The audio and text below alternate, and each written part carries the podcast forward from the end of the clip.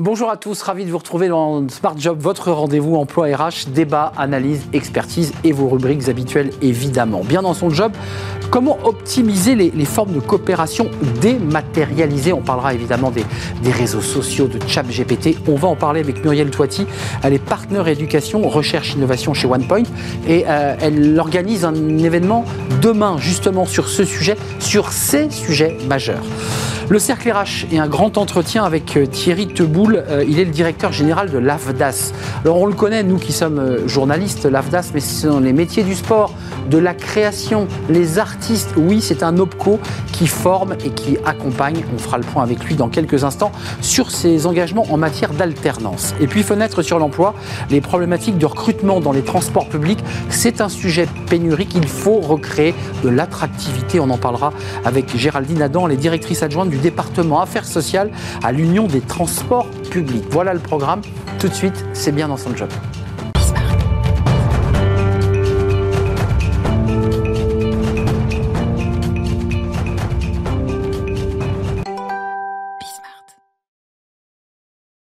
Bien dans son job, on parle euh, d'une manière plus large de la manière dont les réseaux sociaux, dont tous ces outils numériques impactent notre travail au quotidien. Et on en parle avec Muriel Toiti. Bonjour Muriel. Bonjour cher Arnaud. Très heureux de vous accueillir. Vous êtes partenaire éducation, recherche, innovation chez OnePoint. Et vous portez depuis, j'allais dire, presque quelques mois maintenant, un événement qui aura lieu demain chez OnePoint euh, autour justement de ces sujets de la dématérialisation et de la manière euh, dont ils impactent notre vie quotidienne au travail. Est-ce que c'est bien cela l'esprit de l'événement? C'est exactement cela, cher Arnaud, et merci de m'inviter sur votre plateau. À l'orée, effectivement, de cet événement qui se tiendra demain dans nos locaux euh, parisiens, hein, chez OnePoint, cet événement, effectivement, travaillera tout, eh bien, cette révolution technologique que nous vivons. Révolution, évolution, outils numériques digitalisés autour de la formation, autour de la recherche. Pour rappel, l'Institut OnePoint est l'entité transverse de notre maison qui structure et centralise nos activités de recherche et de développement et d'innovation et qui crée par le biais finalement de laboratoires communs eh bien, des travaux de recherche sur des sujets ô combien impactants, notamment sur les IA génératives. Vous parliez des réseaux sociaux et ChatGPT, on est en plein dedans et c'est effectivement sur ce quoi nous allons débattre demain lors de cette manifestation qui comme sujet euh, phare comment la société se représente-t-elle, son futur? Vous voyez au combien important et impactant cela est.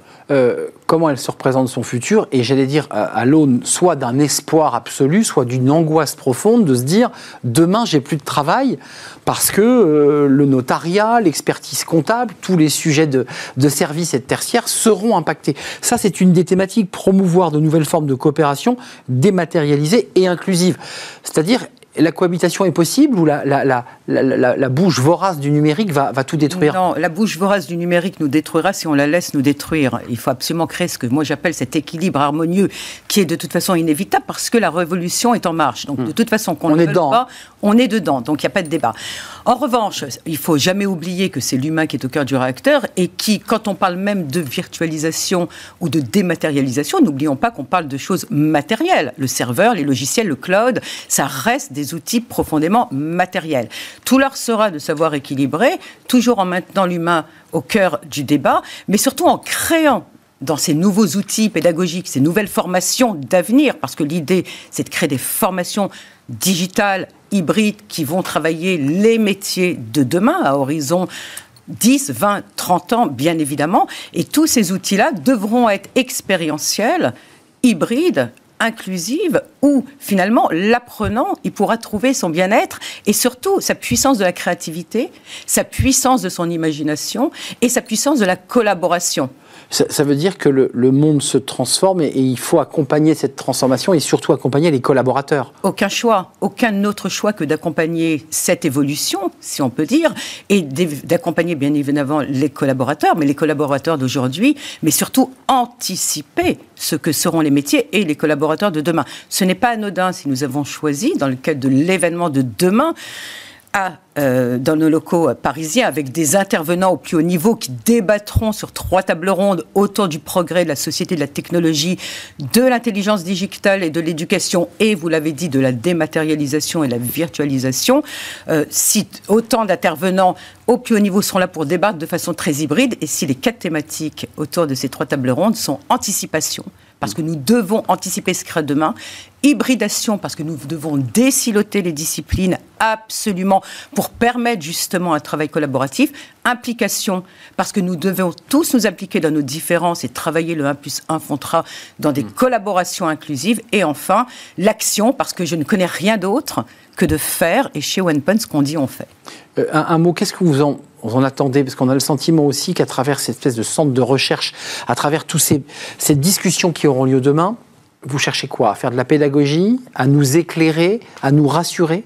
Pour conclure. Vous avez tout dit pour conclure. Nous sommes un phare éclairant. Moi, j'aime dire que OnePoint, en tant qu'entreprise, et tout l'art est de faire travailler l'entreprise avec la recherche publique, justement, et aussi les institutions publiques, est un modèle exemplaire, qui est un phare éclairant, pédagogique, inclusif, et surtout qui offre pour l'éducation. Et n'oublions jamais que les fondamentaux de nos humanités sont l'éducation, la formation et l'apprentissage tout au long de sa vie. Merci Muriel Toiti. Euh, vous êtes euh, en charge justement de ces questions éducatives, de réflexion chez OnePoint. Merci de nous avoir rendu visite. On tourne une page, le cercle RH avec un grand euh, invité, un grand entretien. Thierry Teboul, c'est l'AFDAS. c'est un OPCO. Oui, on parle formation. Les OPCO ont un rôle à jouer essentiel dans la formation et dans l'apprentissage. On l'accueille.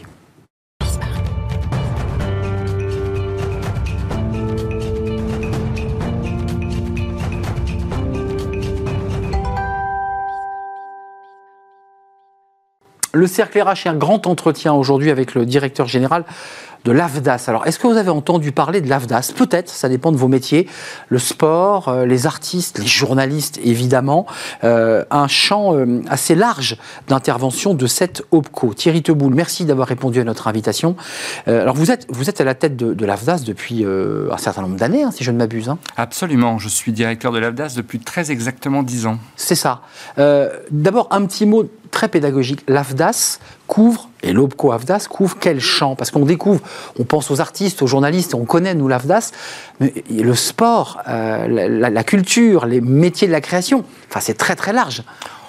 J'aime bien dire qu'on couvre euh, le champ des industries créatives et récréatives. En gros, euh, tout le champ culture y compris la publicité, la presse, euh, voilà, le, champ des parcs de loisirs, par exemple, euh, et des grands parcs que, vous connaissez tous, mm. euh, le champ des télécommunications, parce que les télécommunications ont à voir un peu avec les médias et de plus en plus avec les médias, et puis une partie du tourisme, en plus de ceux que vous avez déjà cités, comme le sport focus sur le sport, parce qu'il y, a trois ans déjà, je me souviens, on avait, on l'avait traité sur Bismarck, euh, un appel à, candidature pour des alternants. Et l'idée, c'était de préparer la Coupe du Monde. Et derrière ce vaste projet qui fonctionne, la Coupe du Monde cartonne, il y a l'AFDAS. Alors, il y a en partie l'AFDAS. On a joué notre rôle de support. Euh, nous, on a, on a trois missions hein, euh, dans, notre raison d'être. On est observateur prospectif de l'emploi on est euh, designer de formation et on est financeur de formation. Et euh, quand la Coupe du Monde de rugby est venue nous voir en disant, ben voilà, on a un vrai projet sociétal euh, qui s'inscrit dans une forme d'héritage, c'est-à-dire on aimerait laisser, après la Coupe du Monde, des professionnels au secteur. on a élaboré ensemble un dispositif pour recruter, aujourd'hui ils sont 1500 alternants, qui travaillent tous les jours. Moi je suis allé les voir donc aux abords des stades, dans l'organisation, euh, dans la prépa Pour la plupart, ils travaillent euh, euh, sur l'événementiel sportif. et la France va connaître quand même quelques autres échéances en la matière. Donc on, on est vraiment dans cette logique d'héritage, dans le tunnel de grands événements sportifs, mais aussi parfois culturels, qui s'annoncent. il y a 1500 jeunes qui vont être laissés en héritage avec euh, les compétences augmentées qu'ils auront. Euh, c'est une expérience vécue sur le terrain, dans un événement mondial, où on espère que la France va, évidemment aller jusqu'au bout. Euh, c'est un, champ de développement important, les métiers du sport. On parlera de la culture, mais est-ce que c'est aussi un, vivier de création d'emplois, le sport? Oui, parce que, et je crois que très récemment, nous avons participé à un Grenelle de l'emploi dans les métiers du sport qui témoigne de la volonté des politiques publiques d'investir ce territoire-là. Oui, parce qu'on est face à des, un besoin de professionnalisation euh, et je ne parle pas du sport professionnel, je dis que les gens qui travaillent dans les structures sportives ont besoin de se professionnaliser. Clairement. Euh, parce qu'on est un peu au bout de l'exercice avec le bénévolat aussi dans un certain nombre de clubs. Beaucoup de clubs tiennent sur le bénévolat. Absolument. Et ça peine. Et, donc il y a un vrai sujet de professionnalisation parce qu'il y a un cercle vertueux qui pourrait naître euh, de gens professionnalisés qui participent au développement du club, qui font venir des licenciés, qui hmm. augmentent la capacité du club. Qui savent communiquer. Qui savent communiquer, qui savent parler aux familles un des enjeux, euh, sans doute, d'après la Coupe du Monde, comme d'après les Jeux, c'est que ça va générer des appétences pour des sports. Il va falloir les accueillir dans les clubs de sport. Mmh, et là, il faudra être prêt, parce que sinon, ça pourrait avoir un effet très déceptif. Euh, les JO, on le voit, je ne sais pas Comment vous êtes dans cette... Parce qu'il y a un débat sur le recrutement des personnels de sécurité, ça ne concerne pas l'AFDAS, mais sur les JO, là aussi, vous dites, on a notre mot à dire et on va aussi apporter nos compétences euh, et, notre expertise? Absolument, d'abord parce que les JO vont être un terrain d'expérimentation pour tous les jeunes qui sortent de la Coupe du Monde, donc ça crée aussi une forme de continuité professionnelle. Et puis, euh, parce que là aussi, derrière les Jeux, il y a des il y a des enjeux, sans jeu de mots, euh, autour de l'accueil. Qu'est-ce que c'est qu'accueillir un événement en France? Qu'est-ce mm. que c'est qu'un accueil à la française? On sait qu'on a souvent critiqué euh, notre capacité, nous, à bien accueillir les touristes étrangers. Vous faites référence au coq euh, de... Oui, je, ris.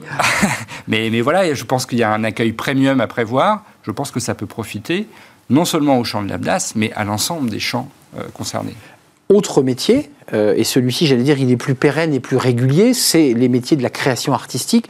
Alors, chose qu'on ne dit pas, parce qu'on voit que le champ est très large, on parle de ces jeunes qui, sont là en ce moment même dans la Coupe du Monde à faire de la com, à organiser, puis il y a aussi les artistes. C'est-à-dire, concrètement, c'est une question basique, mais comment on accompagne et comment on forme un artiste? L'artiste, il est libre, il est indépendant, il est, il est presque seul au monde. Il y a un argument assez facile et qui porte qui est euh, de se dire qu'il euh, élargit son champ de la création en se formant. Euh, un plasticien, par exemple, aujourd'hui, il va se former au métier de la vidéo parce qu'on sait bien que dans l'art contemporain, aujourd'hui, la question de la vidéo est très importante. Un scénariste aujourd'hui, il est obligé de se former à ce que sont les nouvelles méthodes d'écriture d'une série télévisée. On accompagne par exemple la Cité des scénaristes à Montpellier, qui, s'est créée. On va accompagner la professionnalisation de scénaristes. Hmm. On n'écrit plus les scénarios de la même manière, avec les showrunners, avec euh, tout le rythme qui est évidemment différent, et c'est la série qui prédomine. Donc les artistes se forment. Ma question paraissait naïve, mais aujourd'hui, vous qui êtes connecté à ce monde, ils se forment ou pas? Oui, en France, il y a à peu près 120 euh, 000 intermittents du spectacle ayant droit euh, à l'AFDAS et on en forme tous les ans à peu près entre 15 et 18 000. Ce qui veut dire que. Euh, et, et, en plus, avec des primo-accédants à chaque fois, donc ça veut dire qu'à peu près tout le monde se forme. Mais c'est normal, hein, sans formation aujourd'hui, vous restez enfermé dans un silo de création. Or, le vrai sujet aujourd'hui, c'est le décloisonnement de la création. Mais mais comme et la polyvalence euh, des journalistes euh, de la presse écrite vers l'audiovisuel et inversement, les, allers-retours sont, sont, importants. Bah, c'est un peu pareil pour les artistes aujourd'hui. Ils basculent euh, de la radiodiffusion à la télédiffusion. Il y a des grands comédiens qui font des émissions de radio, ils sont obligés de prendre la parole. Euh, et c'est pas la même chose qu'intervenir dans l'audiovisuel ou sur une scène de théâtre. Hmm. un mot sur ces intermittents, parce qu'on se souvient qu'il y a une dizaine d'années, ça avait été un sujet extrêmement sensible. réforme de Nicolas Sarkozy, me semble-t-il, avec cette réduction du nombre d'heures. Il fallait faire sur une année 503 heures, si, je ne m'abuse. Ils en sont où, nos intermittents du spectacle, qui, d'ailleurs, quand ils cotisent, ouvrent des droits à la formation à l'AFDAS? Euh, Stable le, secteur reste stable? Alors, je ne vais pas présumer de comment va se terminer euh, la négociation autour de l'assurance chômage. Eh oui, euh, on est dedans là. Oui, pour l'instant, je dirais que ça s'est stabilisé depuis cette dernière crise. et il faut se rappeler quand même que tout le monde y trouve son compte. Hein. C'est-à-dire que euh, aujourd'hui, c'est bien parce qu'ils sont pleinement inscrits dans la chaîne de valeur de la création qu'on en a besoin. Euh, demain, on, enlève cette facilité-là, euh, on perd une grande partie de la capacité de création de la France. D'ailleurs, quand il y a eu cette crise, je crois que le Festival d'Avignon a été annulé. Exact. Eh bien, ça a obligé la région, je crois PACA, à poser sur la table plusieurs dizaines de millions d'euros parce que si on ne regarde que le chiffre d'affaires généré par le Festival d'Avignon, on oublie que euh, c'est un centre de gravité économique pour toute une région. Oui, c'est au-delà de l'événement culturel, c'est l'hôtellerie, c'est le tourisme qui, en, qui, qui, en, découle. Euh, L'AFDAS, euh, les projets, parce que là on voit évidemment que vous êtes à la fois orienté sur euh, les, métiers du sport, euh, la culture, c'est quoi les grands chantiers là qui sont sur votre bureau? Vous avez 10 ans de recul et d'expérience, et j'allais dire de passion, parce que c'est un sujet qui, vous mmh. habite. C'est quoi les grands sujets? Vous avez parlé de transversalité, de polyvalence. les nouveaux métiers, c'est quoi? Parce qu'il y a le numérique, on, on, en a parlé juste avant, la dématérialisation, le chat GPT. Est-ce que tout ça impacte euh, les, secteurs dans lesquels vous intervenez? Hormis le sport, peut-être? Bah, Et encore. Et encore? Bah, Enfin, Dupont euh, restera Dupont quand même, on va pas non plus le. Oui, mais je vous rappelle que Dupont, il doit être sûrement dans un jeu vidéo. Euh, c'est vrai, c'est vrai, Donc il faut le faire jouer avec sa, propre intelligence artificielle. Oui. Non, le vrai sujet, effectivement, c'est l'intelligence artificielle. Où est-ce qu'on place cette nouvelle technologie dans la chaîne de valeur? Comment on on respecte euh, à la fois le créateur et on enferme bien cette intelligence dans quelque chose de générique. Euh, il y a les scénaristes, hein, puisqu'on parlait des scénaristes. Absolument, euh, mais il y a aussi les doubleurs, les voix de synthèse, enfin, ça vient s'immiscer un peu partout. Dans la pub aujourd'hui, il y a un vrai sujet de comment on fabrique des campagnes de pub avec de l'intelligence artificielle. Je crois que c'est le moment de se reposer la question de la création, c'est-à-dire que l'IA, ça reste du générique. Pour qu'il y ait de l'IA, il faut qu'il y ait eu des créateurs. Et je crois que ça, peut presque renforcer, si on régule le, sujet, et si on le régule bien, ça peut presque renforcer le sujet de la création. Mais il va falloir s'y mettre vite parce que jamais mm. une évolution techno ne s'était imposée avec une telle fulgurance. En fait, c'est ça qui la caractérise. Mm, c'est que il y a un an, on n'en parlait pas beaucoup. Vous ne pouvez pas ouvrir un journal, vous pouvez pas, sans qu'on vous parle d'intelligence artificielle. C'est vrai, c'est D'ailleurs, on ne sait même plus de quoi on parle très souvent quand on parle d'intelligence artificielle. Mais juste d'un mot, vous parlez de régulation, ce qui est le sujet qui est sur la table, c'est quand même très compliqué. Un producteur qui sort un scénario euh, qu'il a fait faire euh, grâce à ChatGPT remanié avec deux, trois, euh, deux, trois spécialistes, ni vu ni connu, sort le scénar, le, le vent. C'est très complexe quand même. Vous avez dit le mot enfin la formule, ni vu ni connu. Ben oui. En vérité, il faut que ça soit connu. Mais comme un journaliste, c'est-à-dire que si on est capable de dire quelles sont ses sources, euh, y compris ses sources d'intelligence artificielle pour fabriquer l'article, je pense qu'il n'y a plus de sujet. Et si on respecte les droits des auteurs notamment, qui ont précédé cette création, il n'y a pas de sujet non plus. Donc la régulation, elle est là, et dans poser un cadre réglementaire je crois qu'on, enfin, les industries culturelles et créatives y travaillent beaucoup en ce moment. Euh, merci Thierry Teboul d'être venu nous éclairer. Euh, L'AFDAS, l'acronyme d'ailleurs, tout le monde utilise l'AFDAS. C'est quoi l'AFDAS? Ce n'est plus un acronyme, c'est un nom propre. C'est une marque. Faites un sondage euh, auprès des intermittents du spectacle, des pigistes. Va voir l'AFDAS. Va voir l'AFDAS, ils savent qui c'est.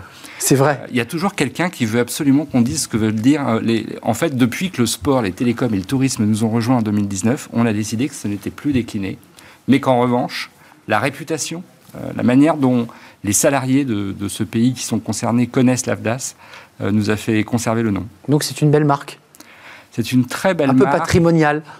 Oui, elle a 50 ans. Hein. Oui, c'est ça. Euh, enfin, ça a été, ça a été créé en 1972 quand il y a eu la loi de l'or et que les intermittents n'avaient personne pour s'occuper d'eux.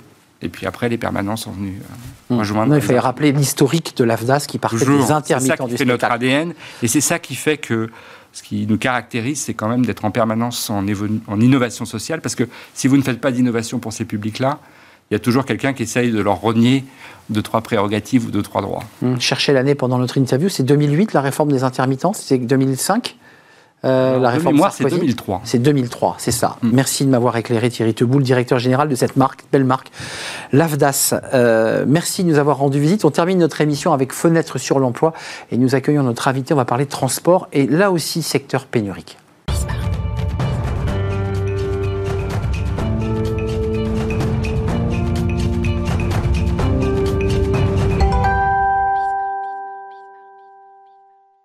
Fenêtre sur l'emploi. On parle des, transports. Alors, dans cette émission, on parle beaucoup de secteur pénurique et, c'est vrai que le transport, c'est un secteur qui est compliqué. Alors, on va bien définir d'ailleurs ce qu'est le transport avec notre invité, Géraldine Adam. Ravie de vous, de vous accueillir. Directrice adjointe du département Affaires sociales, Union des transports publics. Et c'est important de dire public, c'est-à-dire dans votre champ d'expertise, c'est quoi? Bus? Métro? Oui. Tramway? Oui. Euh, et j'en oublie un un train. et, et, RER. Ferroviaire, tout ce qui est ferroviaire. En fait, euh, on, a, on couvre en fait le périmètre des transports publics urbains, donc qui couvre euh, la RATP, mais également euh, les Keolis, Transdev, les régies, bien sûr. Et puis, on a donc 170 réseaux de transports publics urbains qui ont du métro, du tram, du bus. Et puis, on a le transport ferroviaire. Vous connaissez la grande maison SNCF avec SNCF Réseau, SNCF Voyageurs. Et puis, nous avons également le fret, la marchandise. Qui va pas bien. Qui, qui va pas très très bien. En tout cas, euh, qui connaît effectivement des bouleversements, dire ça. Euh, il y a des, rencontres nationales du transport public, il y a une réflexion et puis il y a un débat sur le recrutement. C'est une de, une de vos prérogatives. Aujourd'hui, ce sont des métiers qui ne sont plus attractifs ou vous réussissez encore à recruter. On a vu là récemment, alors c'est pas votre secteur, mais les cars qui emmènent les enfants, on ne trouvait personne pour faire le, transport. Et on voit aujourd'hui la RATP qui paye de mémoire, hein, qui donnait des, primes à ceux qui, qui venaient au travail tous les jours. Enfin, on se dit c'est hallucinant. Alors, il y a effectivement, et, depuis euh, le retour, on va dire, après Covid, euh, une énorme, une énorme pénurie. Alors, évidemment, tous les acteurs se sont mobilisés. On a lancé, tout le monde a lancé euh, des marques employeurs pour bien faire connaître les métiers, le secteur aussi, parce que le secteur est souvent très est très très large. Donc, nous, on a lancé une marque employeur à l'UTP qui s'appelle Faites bouger les lignes pour faire justement, on a lancé le 1er décembre, donc c'est encore relativement récent, mmh. mais pour connaître déjà le métier de conducteur de bus, qui est le plus on va dire, le, plus prégnant en termes de, pénurie de main-d'œuvre. On a, on a un objectif de 50 000 conducteurs à horizon 2030. Sur toute la France hein. Sur l'ensemble de la France. et grands territoires.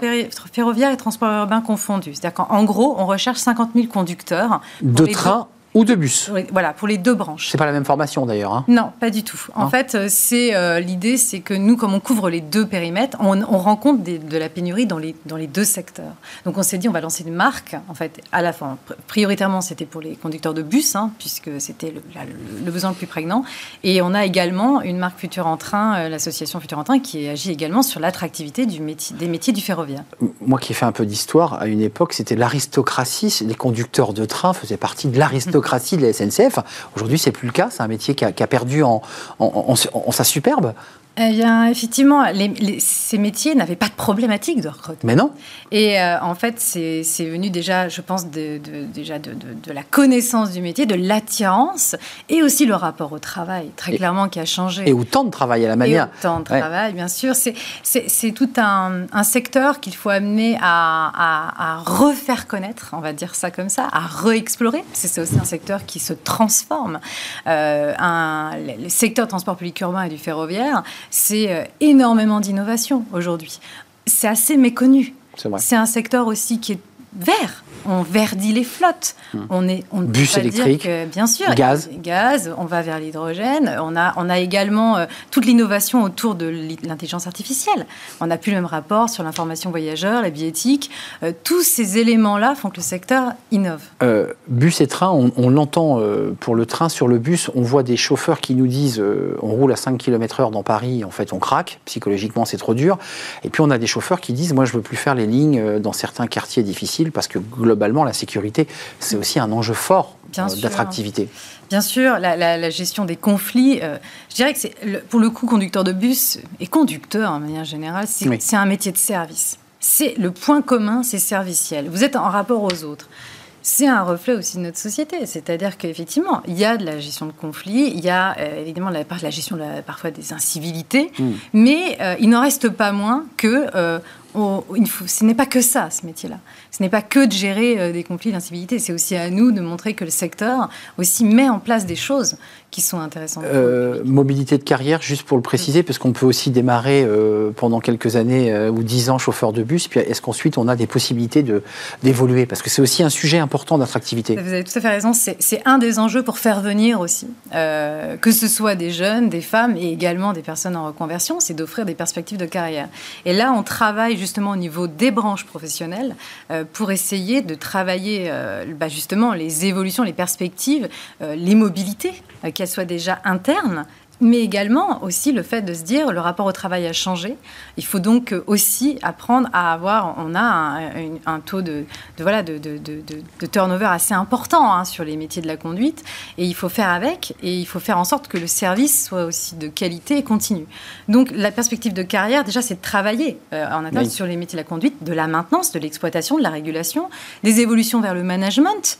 Euh, et, c'est ça qu'on travaille au niveau des formations, là pour le coup à l'UTP, avec les partenaires sociaux, pour créer justement des parcours facilités. Euh, et les passerelles, évidemment. C'est les, questions. et ne pas rester enfermé dans l'idée qu'on restera 40 ans accroché à son volant, parce que c'est aussi cette question. Totalement. Merci, c'est un sujet essentiel, parce que c'est d'abord un sujet d'utilité publique, hein, euh, et de service public, et d'utilité publique, parce qu'il faut quand même des gens pour nous transporter d'un point à un autre. Au public. Voilà, c'est les, les, vacances, mais c'est aussi le travail. Merci Géraldine Adam d'être venue nous éclairer, directrice adjointe du département département Affaires sociales, Union des transports publics UTP. UTP. Ah, c'est comme ça que vous l'avez euh, acronymé. Merci.